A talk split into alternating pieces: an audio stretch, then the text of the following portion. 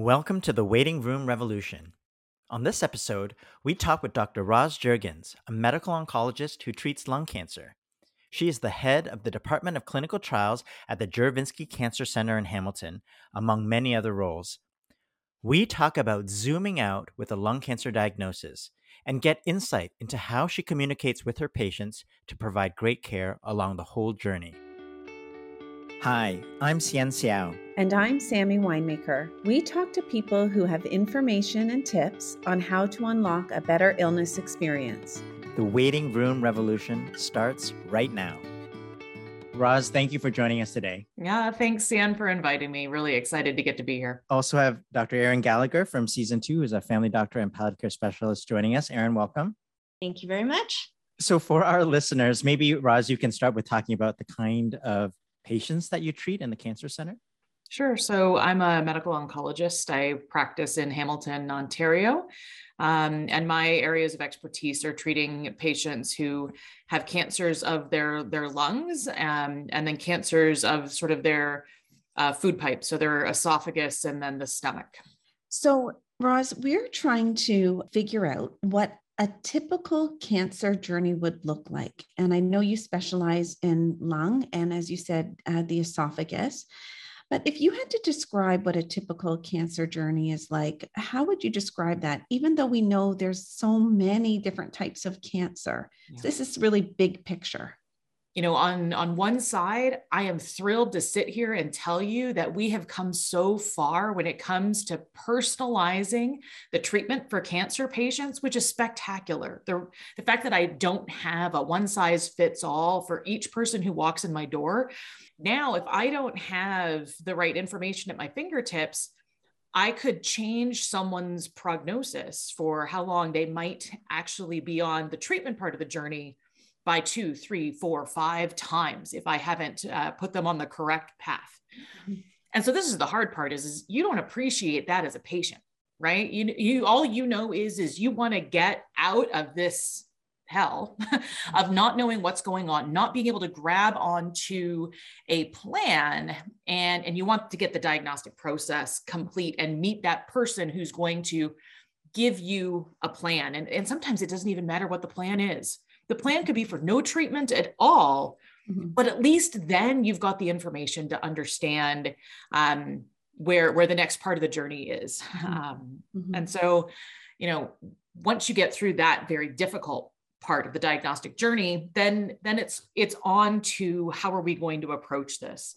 Um, and there are multiple pillars of cancer treatment, um, from surgery to radiation to what I do, which is what I call systemic therapy. It's things that try to get into your bloodstream to be able to fight the cancer on your behalf. Mm-hmm. Um, and then there's symptom management and palliative care, um, not appropriate for every cancer patient, obviously. There are many patients who will successfully cure them of this disease. Um, but just because uh, you know i think symptom management is a very important part of what we do. And um, you know is another space where we've come a long way right? There there used to be a heck of a lot more symptoms that came along with some of the different treatments we had and we've done a lot better from that perspective. Mm-hmm. um, and those are just the easy things right? I haven't even talked about the emotional aspects of the journey and other members of the care team that can become important from dietitians to social workers to psychosocial oncology support to community access supports through other people going through this journey or people who have been caregivers who have gone through this journey um, lots of steps along the way mm-hmm. Roz, for cancer, one of the important things we tell patients to ask about is whether the illness is curable or if it's chronic, as in cannot be cured. And that's really related to the cancer stages. Can you talk about that more? It, it, depends on the type of cancer. Um, if we look at the typical cancers, um, one of the very first important things that we do once we've diagnosed, so let's say we know it's a breast cancer or a lung cancer, is there's a battery of tests that we will do that will um, pull together what we describe as a stage. By and large, cancers are categorized into one of four stages. So, not shockingly, they're numbered one, two, three, and four.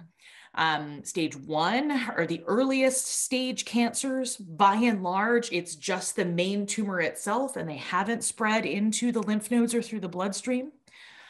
Stage two and stage three are a, a bit a hit and miss depending on the actual cancer. So it's a little mm-hmm. bit more difficult, but we consider those usually either tumors that have bigger tumors and no lymph node spread or smaller tumors, but they've smartened up and they've figured out how to get in the lymph nodes. Mm-hmm.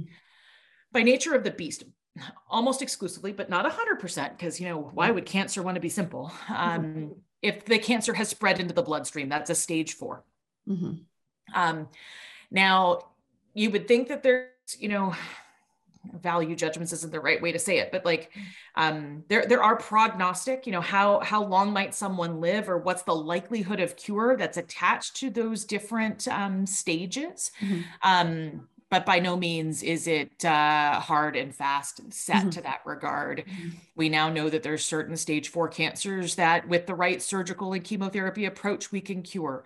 Um, so um, you, you can't let your brain go go traipsing away until you've actually had a conversation with all of the physicians in your care mm-hmm. team as to um, a what's that stage, and then b what is the the implications on is this a curative journey? Is this mm-hmm. not a curative journey? And just because it's not a curative journey doesn't mean it's not treatable. Okay, that is incredible. I'm so curious. How mm-hmm. does an oncologist know if um, a cancer is curative or not? Ah, perfect. Um, so, uh, to be honest, we're taking our best estimate, mm-hmm. right? Um, when we are trying to sort we, we use stage as as our best estimate of curability mm-hmm. um, the struggle that we have in today's even even with today's technology is um, there, there is nothing that comes with 100% assurance right mm-hmm. mm-hmm. um, so part of what goes into stage um, is there have been literally thousands of patients of data from across this planet that have gone in to providing information around um, if you're a stage one what's the chances that you will still be alive and disease free at five years mm-hmm. if you're a stage two what's the chances that mm-hmm. you're still going to be alive at usually five years most people i've got many people who've asked me about the whole five year thing there's mm-hmm. nothing magical about 5 mm-hmm. years it's it's literally a number in the ether that they have chosen um, because by and large once you hit five years the the likelihood that that particular cancer is going to come back falls mm-hmm. off quite significantly mm-hmm. still not impossible but it's much mm-hmm. less so it's um, based on millions and billions of people who have had that particular cancer at that stage yep. that you can um, you know offer people, if they're interested, what the um, likelihood that they will be alive in four years. Um, Correct. And so, and that helps you to understand the likelihood of whether or not it's curative or not. Yeah. And it also depends on, um, like, stage is not the end all be all, um, because there are also certain treatments that we know carry a curative chance versus not. Mm-hmm. Um, so, in many circumstances, the, the best path to cure, if it's appropriate, is to take the cancer out, right? Mm-hmm. So that's where surgery, you know, became mm-hmm. one of the very first treatments for cancer. Is if you take it out of the body, it's mm-hmm. less likely to kill you later on down mm-hmm. the road. Um, now, again, not perfect right the problem is is we don't have a magical microscope that we can you know throw in your bloodstream and have it go hunting around looking for any rogue cancer cells they're sitting mm-hmm. around mm-hmm. um, and so that's the where that second part of the journey is is someone will get a, a treatment that we tell them this is in an effort to try to cure you Mm-hmm. You finish that treatment journey. And for some people, that treatment journey is short, where it might be just a surgical procedure or Sometimes radiation can be mm-hmm. curative. Mm-hmm. There are certain cancers where it's actually got fewer long lasting side effects to treat it with x-ray beams as mm-hmm. opposed mm-hmm. to scalpels mm-hmm. um, and then it's the waiting game right we we continue to either do physical exams or certain cancers where doing things like cat scans or the like mm-hmm. don't actually help uh, help sort things so for example for breast cancer they do they do breast exams and mammograms, and there's really no role after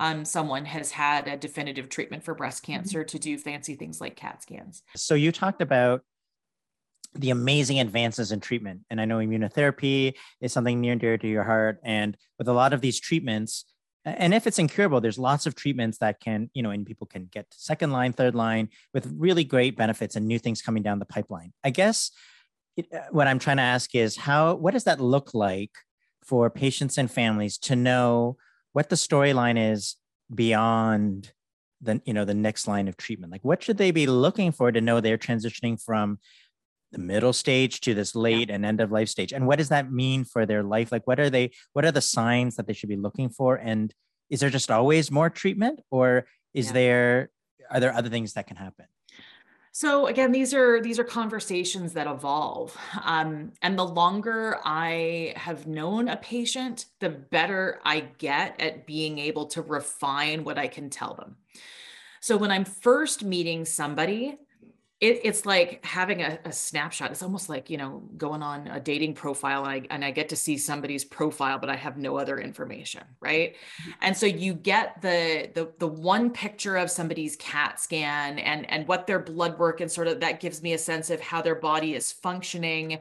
I get a snapshot look at what things have happened to them in the past. So what their life's journey of medical issues has been. Um, and I take all of that information, plus the information we just got from that biopsy and from the staging, and I give them my best rough estimate of this is something I think we can try to cure. This is something I think we can try to buy time or improve symptoms. And that starts that, that journey. Okay. Mm-hmm. But as I get more information, I can refine that prognosis in some ways. So, for example, one of the treatments that Sienna has mentioned that I use is something called immunotherapy. And there's multiple types of immunotherapy. I, I use the most common type of immunotherapy um, that basically engages with a patient's own immune system to be able to fight the cancer on the patient's behalf. And it works really well in, in diagnoses like melanoma, works pretty decently in things like lung cancer, bladder cancer, kidney cancer and then it really needs a leg up to work in some other cancers like breast cancer or stomach cancer uh, where you need chemotherapy or something else combined with it to help uh, help it do its thing. Um, so for some lucky patients you know they complete a journey of a course of treatment for two years and and that's a, a stuff they're like well but I've been seeing you every three weeks for two years, Dr. Juergens. What do you mean I don't need to come back for three months? This is not, I just, let's just keep seeing each other every three weeks. Mm-hmm. Mm-hmm. um, you know, that's one aspect of the journey. Um, for other folks, you know, we may be stopping because we're starting to accumulate side effects from the treatment. And then all of a sudden, you know, it's a, it's a tricky spot. And if I'm stopping treatment because we're starting to see more side effects, how good, bad, or ugly that decision is also help the CAT scan helps us, right? Mm-hmm. If the cancer has shrunk very nicely with the treatment and it seems to have now sort of hit a plateau and we're wanting to do a break, then, then that's actually a good thing, right? Mm-hmm. Um, if on the flip side, the cancer is growing on the CAT scan, um, then that's really a huge point of decision making mm-hmm. because now i'm having to look and see is there another treatment option right they're not there's not always going to be a second third fourth fifth eighth thing to do um, and if there is a next option for treatment um, based on what that patient has experienced in these previous part of the journey mm-hmm. um, is that treatment going to be tolerable um, or safe or the like right? And we use again multiple factors to try to sort that through. Sorry i think that's a good place to interrupt. Like what are the tools you use to know if someone should pursue the next option like a new line of treatment? One of the the tools um, if you can call it a tool i guess that the oncologists use um, is something called an assessment of performance status. Mm-hmm. And so we'll usually come at it very subtly, right? Trying to get a sense of what's your day to day look like, right? What time do you get up? Do you get your own breakfast or does somebody get your breakfast for you? You know, are you getting yourself up and ready and, and bathed or showered, or do you need help with that? Mm-hmm. Um, are you able to get yourself dressed or not? Um, how much of the housework are you able to do? Um, Now, want to do is another thing, and I, I can sign up for not wanting to do housework. But are, would mm-hmm. you be able to do if if push came to shove? Are you able to walk to your mailbox? Are you able to to tootle around the grocery store, um, or is that something that you're no longer able to do? And we'll sometimes subtly pepper these little questions in as we talk to you mm-hmm. about how's things been since the last time, and it's mm-hmm. us sneakily trying to get a sense of how is your body tolerating because you know what we don't want to have happen is is I give you a treatment so that it potentially buys you some time, but that time equates to you get in the car, you come to see me. After that 2-hour chunk of your day, you go home and you don't leave your bed, couch or whatever until the next day or the day mm-hmm. after, right? Like just mm-hmm. the whole sense of leaving the house has sapped every drop of energy that you had, and all of a mm-hmm. sudden you're back in the bed. Mm-hmm. Um, that's not a good sign for us. Mm-hmm. and and and your doctor wants to know that. Um, i tell folks that there there is no uh, award for doctor i call them doctor pleasers. Mm-hmm. um, you know i i cannot help you if you don't engage me and tell me what's going on. One of my favorite analogies is as i say you know my job as being someone who gives treatments that get into the bloodstream is it's like i'm like a chef but i never get to taste my own soup right? Mm-hmm. I'm going to make a recipe and I'm going to pull in all the different ingredients that I think are the right ingredients for your cancer type. I'm going to give you my soup and then we're going to see what happens and there's two components to what happens one component is is what does that soup do against the cancer but the second component is is what does that soup do to the person right mm-hmm. and some people may say oh my gosh this is the best recipe ever i'm coming to this restaurant every two weeks and then there are other people who say, oh my God, Dr. Juergens, like, could you lay off the salt? Or I really don't like cilantro or whatever it is that like sets them off. But if you don't tell me, I'm going to keep making the soup the same old way that I made the soup the last time and the time before and the time before that. So it's really important to communicate issues that you've had because I can't otherwise fix the soup. Erin. Yeah. What, you've been listening to the conversation. Yeah. Do you have some questions for Roz? So, Roz, I, I have discovered in my career as a family physician that um, some patients are really difficult to hold on to when they are, as I say, caught up in the cancer vortex. Oh, for sure. Yeah. And I tell them there are, I have to sell myself. I say there are three things I can help you with. I can help you fill any gaps in your knowledge about what's going on. I can help you with your symptoms and I can help you plan for the future. One of the dilemmas that patients often come to me with is do I do this second, third, fourth, fifth line of chemotherapy? They really, really struggle with that. What have been your observations around, you know, those people that I find they fall into a couple of categories? They're willing to do anything you know it seems that way and then there are people who are like just so clear that like no, it's not for me. Right. What have your observations been around that? Yeah, it, you know, everybody's a little bit different. And the hard part about second, third, fourth line treatment, wherever you may be, is whether you like it or not, you could be having all sorts of symptoms of your cancer progressing. But until the words come out of my mouth this cancer is growing. We need a new plan. Your brain has not acknowledged it in in the uh, uh you know the the super well the, the the part of your brain that's that's that's here and now right like mm-hmm. it's itching in the back of your brain and it's a reality you don't want to acknowledge even though you you have symptoms that make you think that it's coming back until i say those words this cancer is growing we need a new plan it, it's like uh, I've I've literally ripped the rug out from under most folks, right? And so all of a sudden, you go into a visit that in theory may have been a visit to just talk about the next treatment that like the next dose of treatment that you're going to get and you're forced with the whoa um okay this can't be good the doctor doesn't look happy um and we then rush into the okay, here are your options. And your options are, and, and again, everybody's so different about the way that this goes down, right?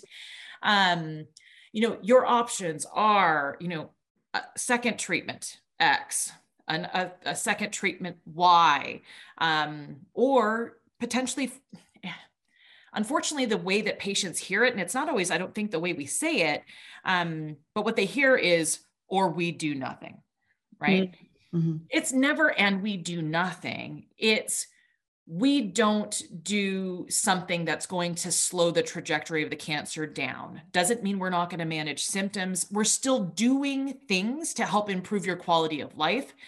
We're just focusing on treating the symptoms rather than as as a means to an end in and of itself as opposed to treating the cancer to try to reduce the symptoms so that we don't you know it's it's a more direct path as opposed to a circular one. Yeah you know when i get notes from and i would say majority of the oncology notes i get a lot of that really helpful information is missing.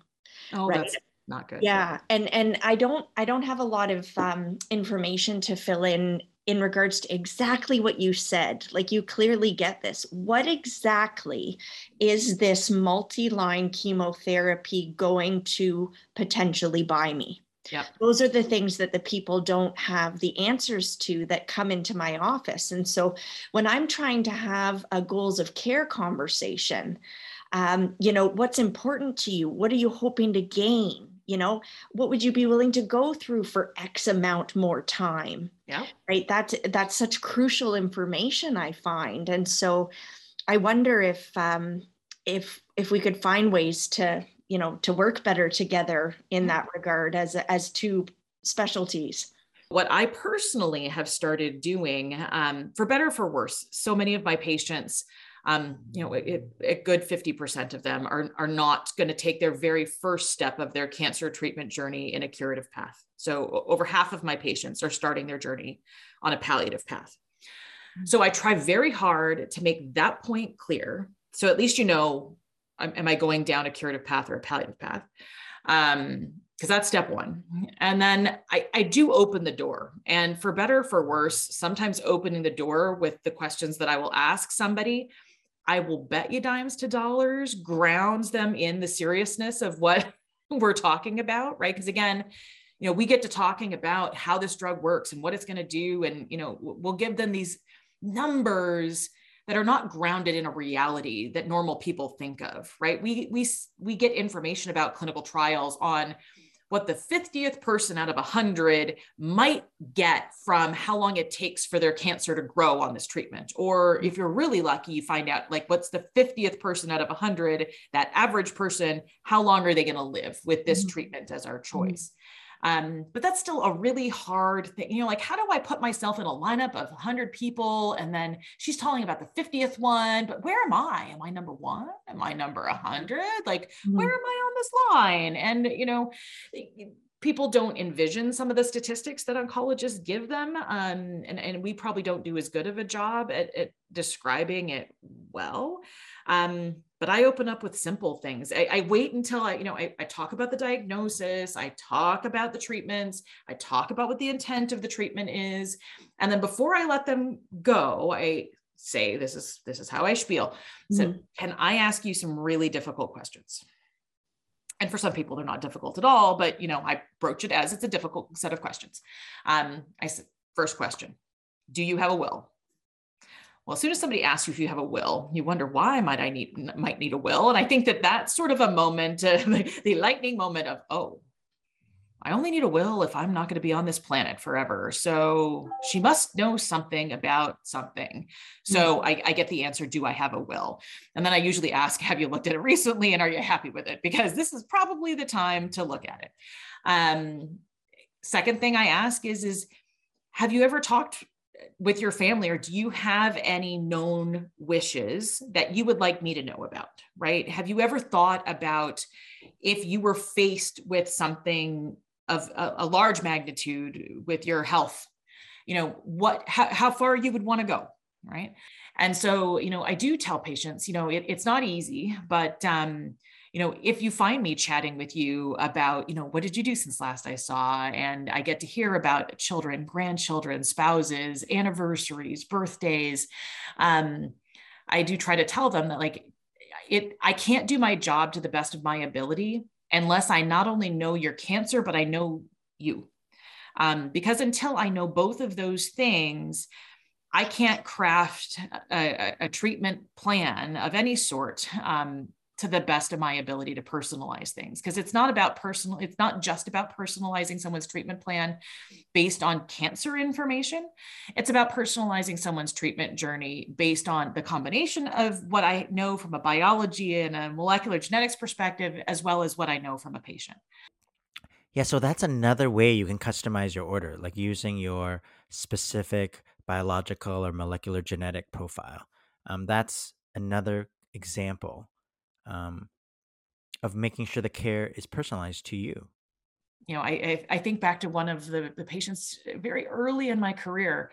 Um, and it was back in the early days when we first discovered these, what we call molecular drivers of lung cancer. And lung cancer has come a heck of a long way. And so now I do upwards of a dozen tests. And if I find one of these tests comes up positive, many of these patients have tablet treatments they can take. And they, they that's a something that, that, that really aligns with with what money patients want to get out of their journey. Um, and so there was this one lady and i just adored her. She was 80 and taught dancing to seniors. Like ding ding ding such an amazing like woman. Um, and i found one of these mutations and i was super stoked. I'm like oh my gosh this is such and such. You've got one of these mutations. I have tablet treatment. And this was when it was the very first tablet we ever had for these types of things I gave her a prescription, super stoked. Again, high response rate. She comes in two weeks later, brings me the box, throws it on my desk. She was like, You can keep your tablets. she got a skin rash from it, which is one of the typical side effects. So her face got flushed and she got a rash. And she was like, I will die tomorrow before I am showing up to my dance class or my bridge club or whatever it was with a face that looks like that. So, like, she knew herself, right? She knew that she didn't care if she could have gotten three years instead of six months. Mm-hmm. Three years with a skin rash was not part of her life plan. Mm-hmm. Good for her, right? Good mm-hmm. for her. You know, as somebody who's clearly so strong and well versed in her profession and mm-hmm. you know you're doing such great work with patients i'm very curious you know what it is that you yourself what do you struggle with the most? What's the hardest for you? Because this podcast is is meant for patients and families caregivers. Um, but what would maybe patients and caregivers be surprised about that oncology struggles with in those encounters? Hmm. yeah. Well the hardest part for us is is never feeling like what we do is enough right? And it's funny like there are patients that I will uh, I will do my thing for and I'll pull out all the stops to get the treatment going. Do you know who I get the most thank yous from though? It's the patients where I tell them I don't think it's the right thing for them to do to actually take treatment at all. Mm-hmm. And I'll never forget in just this last year, I had a, a husband and wife come into my clinic um, and he was young. He was young, and every fiber of my being wanted to find a treatment that I could give this guy because that's what I do, right? I try to fix things, right? Mm-hmm. I looked at his blood work, I looked at his CAT scans, and I'm like, I cannot, mm-hmm. right? Like, I, I, I, it's not I cannot. I could have? I could have written something. It would have been easier. It would have been easier for me to have written a prescription for a chemotherapy and let him suck it up. I shouldn't. I shouldn't have treated him, and I didn't treat him. Um, and after a very long day that day, the patient, he was hospitalized and he and his wife went back to the room and they had been waiting for what felt like, again, probably weeks to come to the culmination of this visit with me, where I said, Here's what your prognosis is. I think you've got weeks that might end up being a couple of months of time.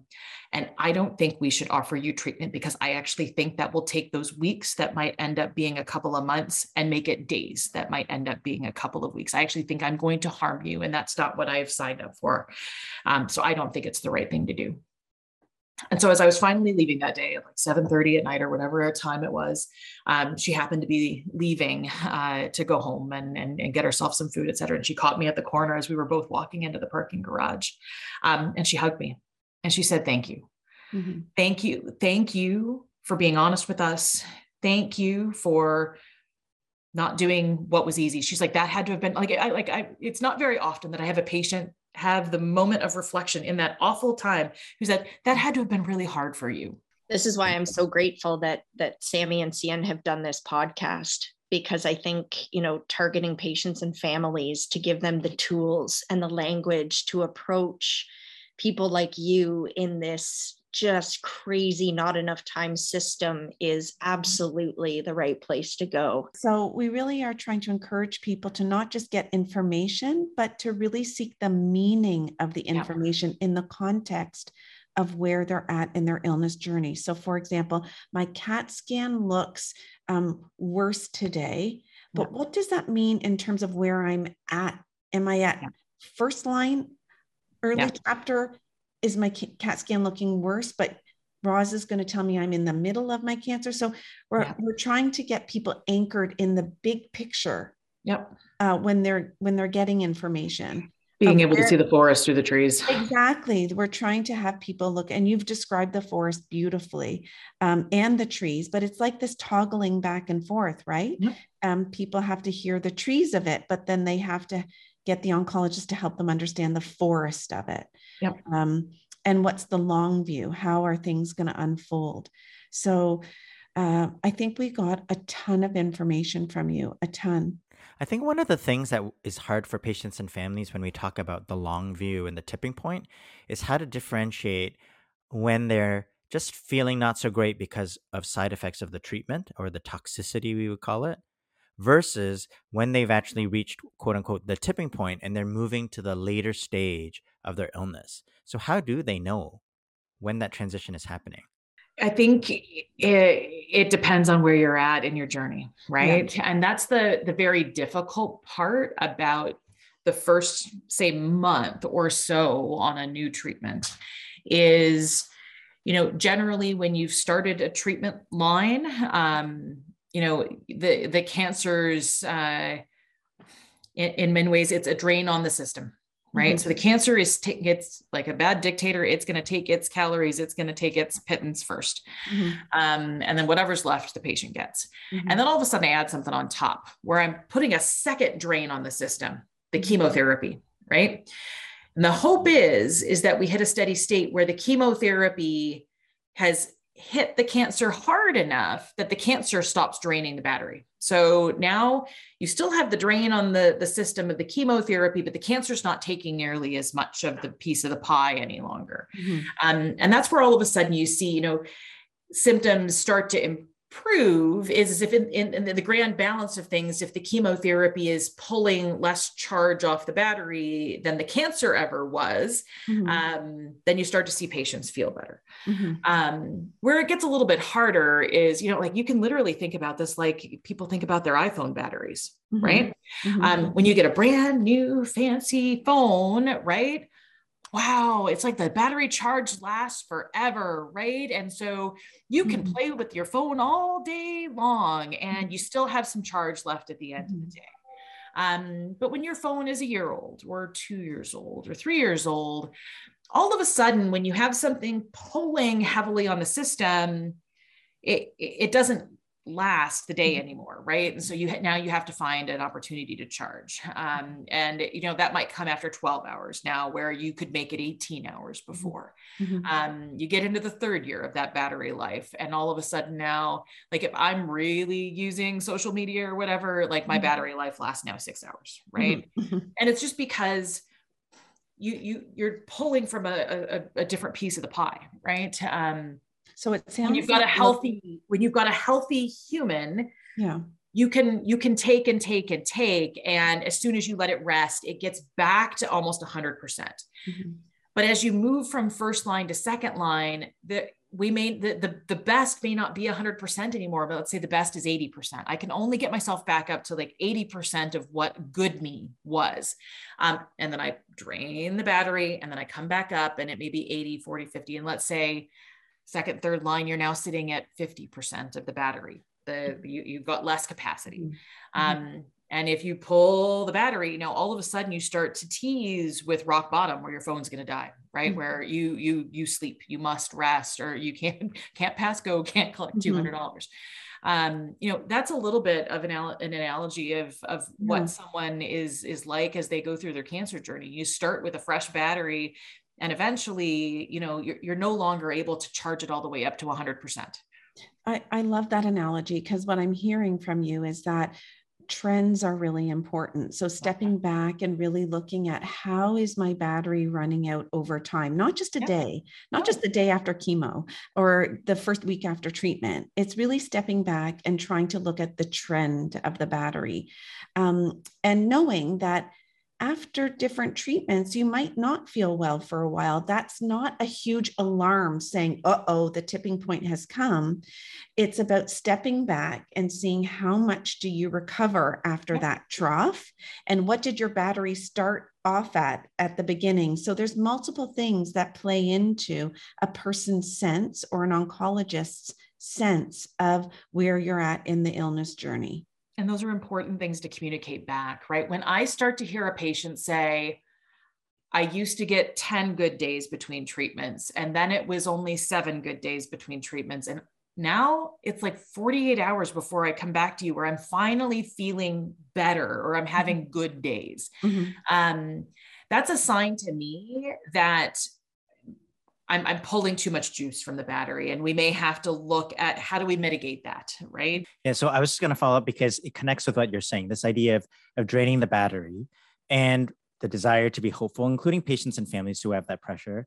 So if they came to you and said i want to hope for the best but plan for the rest yep. what does the plan for the rest look like in the context of you know they're in third line chemotherapy because you know we have tricks up their sleeve there's clinical trials there's always something. So and maybe i'm okay you know I, i've readjusted my my my expectations that i could still be at 50% and my life could be good. So what does that conversation look like of what they should be? They can still hope. There's there's lots of things to hope for but what should they be planning for when they're later in their stage? I'm going to say they're you know they're transitioning from late to end of life not the last weeks but they're definitely in their final chapter. we're starting to run out of options right? Yeah. Um, yeah, you know, this is where I think, again, having that opportunity of having a sense of people's priorities is helpful and that's where those serious illness conversations are extremely helpful is is those conversations are they're scripted and they're meant to be done in a fashion such that um, you know i ask questions in a way that i wouldn't otherwise necessarily ask them. Um, so it you know when when does somebody come into my clinic and i say you know cian what are you scared of what what keeps you up at night that uh, that you're you know just really the the the earwig in your brain about what's making you what makes you worried? Is there anything that you're scared of? Um, and then you know what things are you hopeful for right? Are there things that you're trying to achieve? Um, you know are there are there things in your life that um, that bring you joy or you're looking forward to um, because those things are important as well and sort of resetting the the thermostat around um, okay you know now that I know that you know you're you're you're scared of you know being alone, you're scared of um, scared of being short of breath, you're scared of pain that we might not be able to control, like that you know. So then I can be like, okay, so now that I know that this is an issue for you, you know, now when I listen, I'm going to hear and I'm going to note, okay, this person's describing pain. Um, we're going to bump that up on our priority list of these are the things that we absolutely cannot leave the room without addressing mm-hmm. today right mm-hmm. um, because again things that are on on on my priority list may not be on the patient's priority list. Um, and so it like i said some of those conversations can help to to reorient the task list of the day. Um, you know silly things like you know i i really want to be able to go to my grandkids he's playing in a baseball tournament and the treatment gives me diarrhea and i'm too scared to go and watch them play because i don't know where i'm going to find a washroom right? Well okay you know what we're going to hold a dose of this treatment so that you don't have the diarrhea with this round and i'm going to let you have that that thing. And both i'm going to give that gift to you and to your grandchild so that they get to remember that moment when grandma or grandpa or whoever it was or mom or dad got to be there for the entire baseball tournament and uh, you, you know they they get those memories that you know you're never going to have another chance to make again right? Um, So I think it's important to talk about those things. And again, like I said, you know, you may think, oh God, Dr. Juergens is two hours late. And now she's sitting here asking me about how did I tolerate the, the windstorm or what did I do with, you know, like mm-hmm. there's reasons we make those little bits of conversation and it's, it's so that we can get to know someone. And that's a subtle way for us to, to get a sense of, priority and mm-hmm. how somebody's doing. Like I said, we're sneaky little creatures. Like we get information out of mm-hmm. you in all sorts of different ways. Um, but that's that's that's how we do our job best. Uh, as a palliative care physician, of course, and you probably get this too, a lot of people assume that a measurement of where they're at in their illness or how quickly things are changing is the amount of pain they're having. Yep. And I spend a lot of time demystifying um, that issue. Uh, there are lots of people who have cancer who go through the cancer journey who never experience pain. And there are some, as you know, that do have pain. It's often not a measurement of where you're at in your illness journey.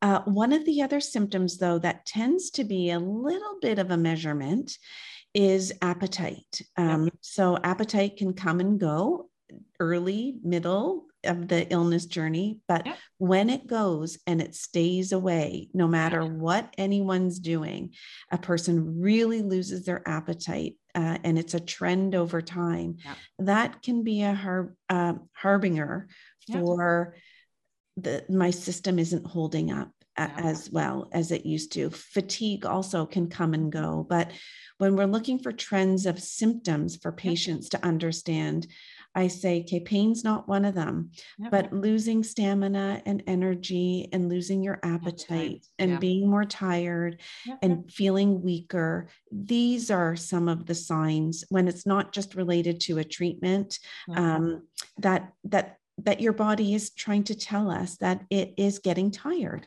And we do ask patients, and again, I, I, think they don't appreciate why we make them do that. We make them do these little surveys when they come into the cancer center. They're called symptom assessments.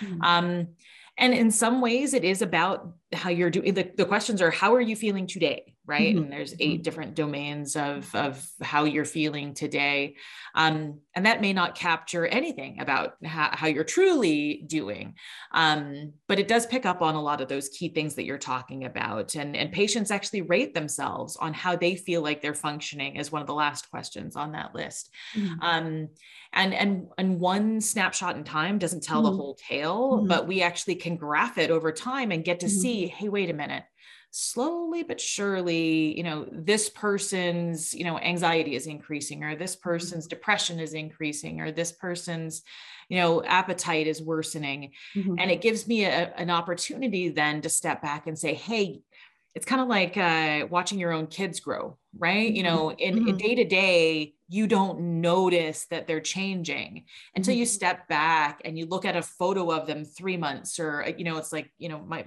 parents didn't get to see my children for two whole years in the pandemic in the flesh mm-hmm. um, and they're like oh my god i really didn't appreciate how much taller they got or whatever and it's the same thing with us graphing those symptoms mm-hmm. one day doesn't tell the tale but when i mm-hmm. get a sense to step back and say hey wait a minute Mm-hmm. You know, there, there's been this slow accumulation of symptoms that you're not necessarily appreciating in that very little moment. Mm-hmm. But when I look at it in, as a bigger picture, you know, step back and look mm-hmm. for that forest as opposed to looking at the individual tree, mm-hmm. it can help us to, to, to recognize that, hey, you know, maybe it's time for us to start bringing in some more people into our circle, right? And whether mm-hmm. that's a dietitian, because you know appetite's off but it's because nothing tastes right and so appetite may be part and parcel of something that I could fix, mm-hmm. right? Um, or it might be that, um, you know, again, uh, uh, pain or, you know, fatigue. Mm-hmm. Every once in a while, I, I forget that, um, you know our, our, pain and symptom management our palliative care experts they're experts for a reason you know mm-hmm. I, am good at my job but they're great at their job um, and so sometimes having a fresh set of eyes mm-hmm. can really bring in enlightenment Thanks for joining us today, both Roz and Erin. Thank you both. I am so grateful and I thank you so much. Yeah, thanks for the invite, guys. Thank you. Thanks for listening. Don't forget to rate, review, and subscribe if you haven't already. You can visit our website, waitingroomrevolution.com to learn more about our movement and how you can join it. The podcast is produced by myself, Kayla McMillan, Valerie Bishop, Shilpa Jyothi Kumar, and Maggie Sivak. Our theme music is Maypole by Ketsa.